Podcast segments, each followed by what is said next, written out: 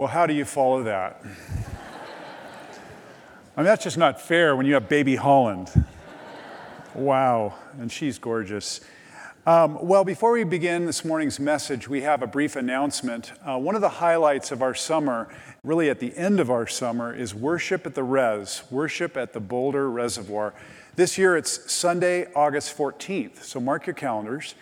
And even more importantly, if you've not been baptized, or if you have someone in your family who has not been baptized and would like to be baptized, this is the opportunity to have that done. It's really special. It's full immersion baptism in the reservoir with the whole church community around you and a big picnic afterwards. So let us know uh, if you'd like a baptism. You need to email lindsay.waymeyer at gracecommons.org. Please be sure to do that. Thank you. Well, uh, surprise, surprise. Today, our transitional lead pastor, Randy Bear, was scheduled to begin our new sermon series, One Another. But he tested positive for COVID yesterday. So who are you going to call? um, COVID is going around, isn't it? Uh, it's affecting our church staff, and it's likely affecting you and your families and your friends. So I just want you to be careful. Uh, as some of you know, I had it several weeks ago. And I was fully uh, vaxxed and boosted. And now I suppose, uh, according to the research, we now have super immunity. But let's be careful out there, okay? So today, to use a biblical reference, I'm going to play Aaron to Randy's Moses. The words of this sermon are Randy's. He's written them out. But I'm the voice. So I'll be doing what Shirley Davis did for me when I had COVID about four weeks ago. Uh, and before we get to the sermon proper, uh, just a moment of personal sharing. A lot of you have been asking about my mother and what's the update on my mom. As many of you know, my mom has been battling cancer. She's been on hospice. Uh, and Rupali uh, and I have gone out to visit. And I was out there a week and a half ago. And my mom is uh, rapidly declining. Um, so Dad is working uh, really hard to care for her. We've upped the care, but I don't think it's going to be much longer. Uh, we have had some wonderful conversations. Uh, we've we've said what we've needed to say. And one night when I was there uh, in Southern California visiting her, um, I sang her her favorite hymn. And it was the hymn, Abide With Me. And I came back here last Sunday. And do you remember what the last sermon, uh, hymn was? Abide With Me. And I don't know about you, but sometimes God does those things in my life which are just reminders that God is keeping track with me. That God, God knows what's going on. And I hope that you get your own version of that. But anyway, let's get into today's message. Um, this new sermon series follows closely on the series that we've been in and have recently completed. That was called Close Encounters with Jesus. And it's our prayer that in this new sermon series, uh, One Another, we would just continue that theme, Close Encounters with Jesus. Today we're going to look at this parable that's already been read in part, and we're going to think about what it means to be a faithful disciple of Christ. So let's begin by taking this parable that Kelsey read for us. Let's take it at face value. Seeds get sown, and where they land determines how well they're going to grow. And if we assign meaning to each part of this parable and treat it like an allegory, here's what you get. The sower is God. The seed is the gospel of Jesus Christ. And the soil, the soil is our hearts. Using this interpretation, the explanation that Jesus gives of this story, we might think that the point is to do everything we can to become good soil. But we would be wrong to do that. There are at least three problems with this approach. Number one, this is a parable. It's not an allegory. An allegory has all different shades of meaning. It's like a poem or a story that can be interpreted on many, many levels. But in contrast, a parable is a simple story that can illustrate a moral or spiritual lesson. It's simple so we can understand it immediately. Jesus wants us to get this parable and allow the parable, his word, to do his work in our hearts. So number one, this is a parable. Number two, we can't change the soil of our hearts. Only God can do that. And number three, the last and most important problem with this kind of interpretation is that it makes the story about us, about the soil. But the parable is not about us, it's for us. This parable, like all of Scripture, is really about God and God's extravagant generosity. God is the sower, scattering seed liberally, extravagantly, even wastefully everywhere. God sows. It's what God does. It's what God keeps on doing. God keeps throwing seeds, regardless of where the seed might land. God is love. And love is generous, lavish, abundant, eager to share what is good with us. God will not withhold his word from anyone. God will not deny access to the good news of the gospel to any person. God sows liberally, even wastefully. The writer David Lewes writes, "A sower who is ridiculously generous with the amount of seed he scatters, throwing it not only on the good soil, but on the soil that even non-farmers can recognize weren't good bets. Thorny soil, rocks, and even a beaten path. I mean, what are the chances the seed is going to take root in that?" But that's our God. God doesn't use a computer-driven tractor to plot out perfectly spaced rows, carefully inserting each seed to the exact depth of carefully prepared soil for optimum germination. No. God scatters the good news of the kingdom of God liberally, even in places where it's not likely to grow or bear fruit. That's our God. God sows everywhere, whether on the path or the rocky soil, among thorns, in the good soil. The good news cannot be contained. God does not discriminate between good soil and bad soil. God throws the seed of the kingdom everywhere, and it goes out into all the world to transform any of us who will accept it.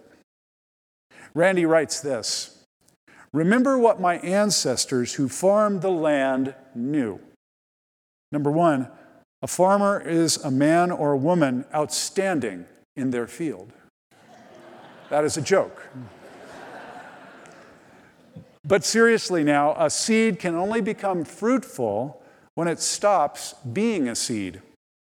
In other words, a seed must die to become a plant. It breaks open, just as God has broken out into our world in the person of Jesus Christ. As it grows, it becomes something that's not a seed anymore. It becomes a plant that bears more seed. So the parables read us.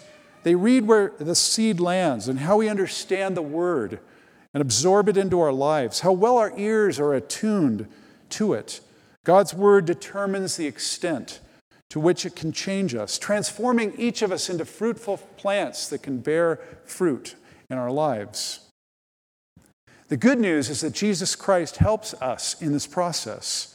He helps all of us who call upon him on faith, in faith and are willing to receive his guidance. In fact, he helps us interpret this parable. So I would like to invite you to the remainder of our text, starting in verse eighteen. Let's take a look at it. Jesus says, "Listen then to what the parable of the sower means. When anyone hears the message about the kingdom and does not understand it, the evil one comes and snatches away what was sown in their heart. This is the seed sown along the path. The seed falling on rocky ground refers to someone who hears the word and at once receives it with joy. But since they have no root, they last only a short time. When trouble or persecution comes because of the word, they fall away quickly. The seed falling among the thorns refers to someone who hears the word, but the worries of this life and the deceitfulness of wealth choke the word, making it unfruitful. But the seed falling on good soil refers to someone who hears the word and understands it. This is the one who produces a crop, yielding a hundred, sixty, or thirty times what was sown." The word of our Lord. In other words, Jesus desires for us, his followers, to be good soil that will bear a huge amount of fruit, thirty, sixty, one hundred fold. So to be growing disciples, fruitful in our lives, that's the goal that Jesus has for us. He wants us to become good soil, a place where the seeds of God's word can break open and become a great harvest.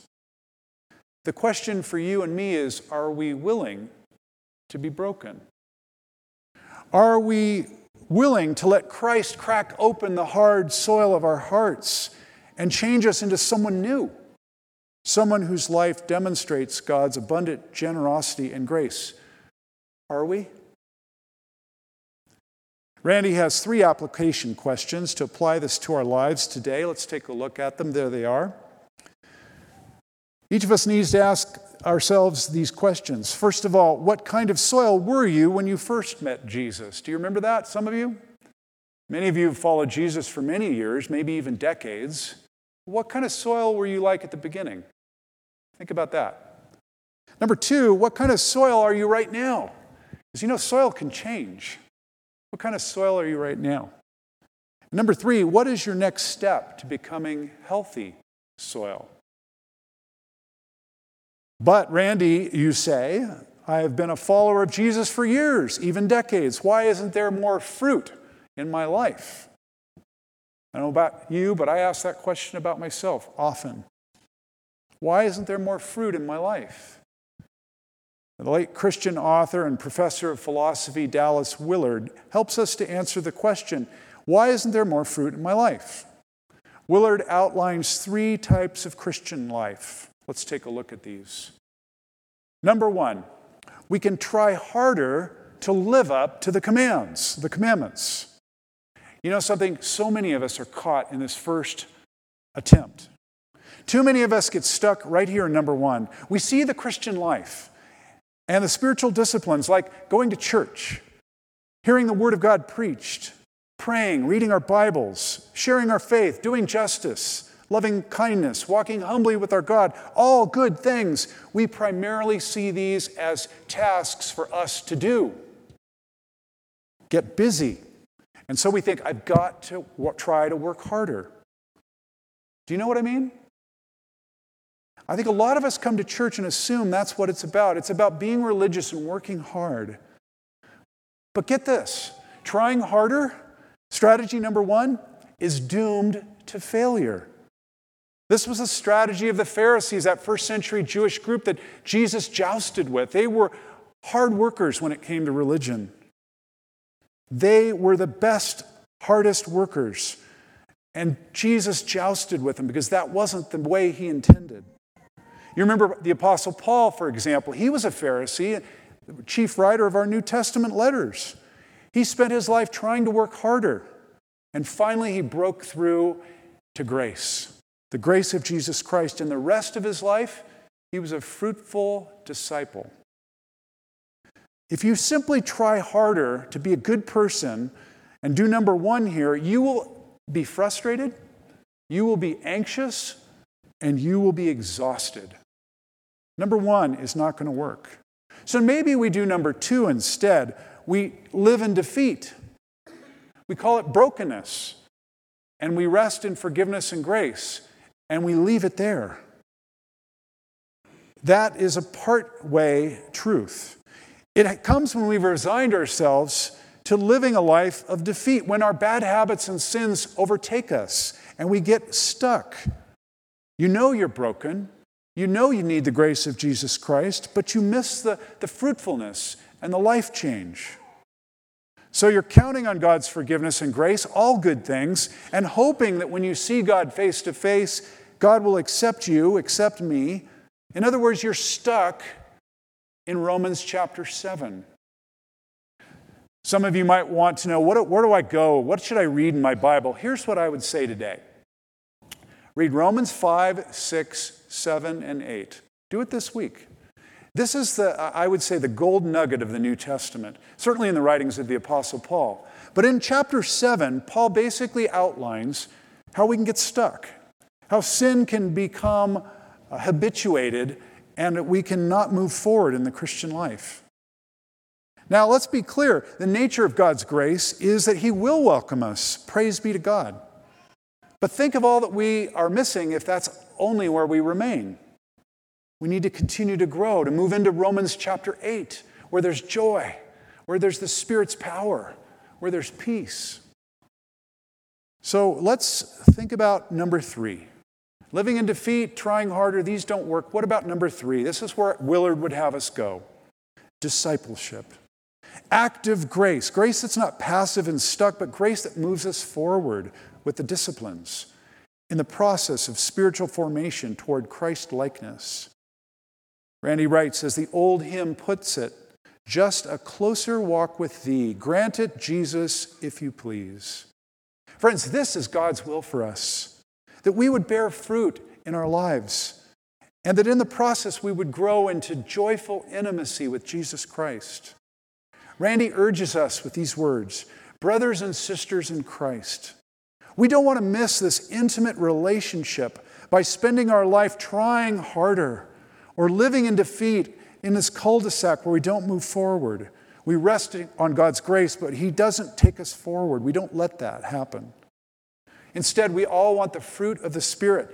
What Dave Palmer told us last week reminded us about these wonderful Christian character qualities, love and joy and peace, patience, kindness, and all the rest. We want to experience the joy that comes from letting Jesus take full hold of our lives and lead them outward. Dallas Willard writes this.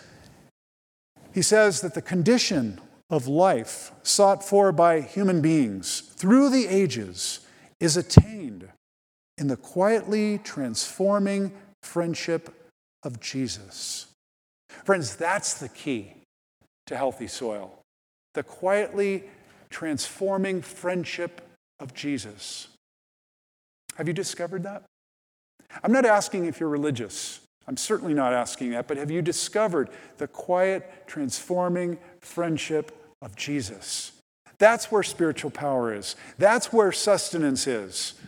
And it's up to us simply to let him have us, to trust him, to give our lives to him.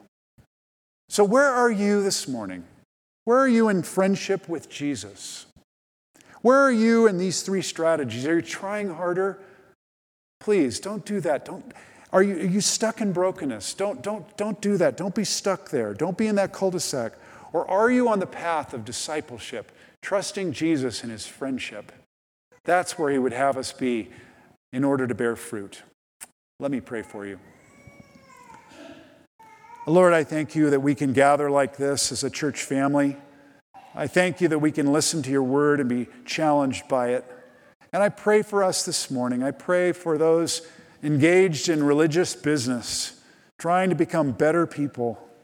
I pray for the frustration and the emptiness and the dryness that that can bring. And I pray that you would move them from mere religion to the joy of knowing you personally and as a friend. I think of those who are stuck in bad habits, stuck, needing your grace but not moving through that bad habit into new life. And I pray for your transformation. Grant them the grace. Grant us the grace to trust you. And then I pray, Lord, for this wonderful transforming friendship that you offer. Lord, help us to draw near to you and enjoy that together. In your name we pray. Amen.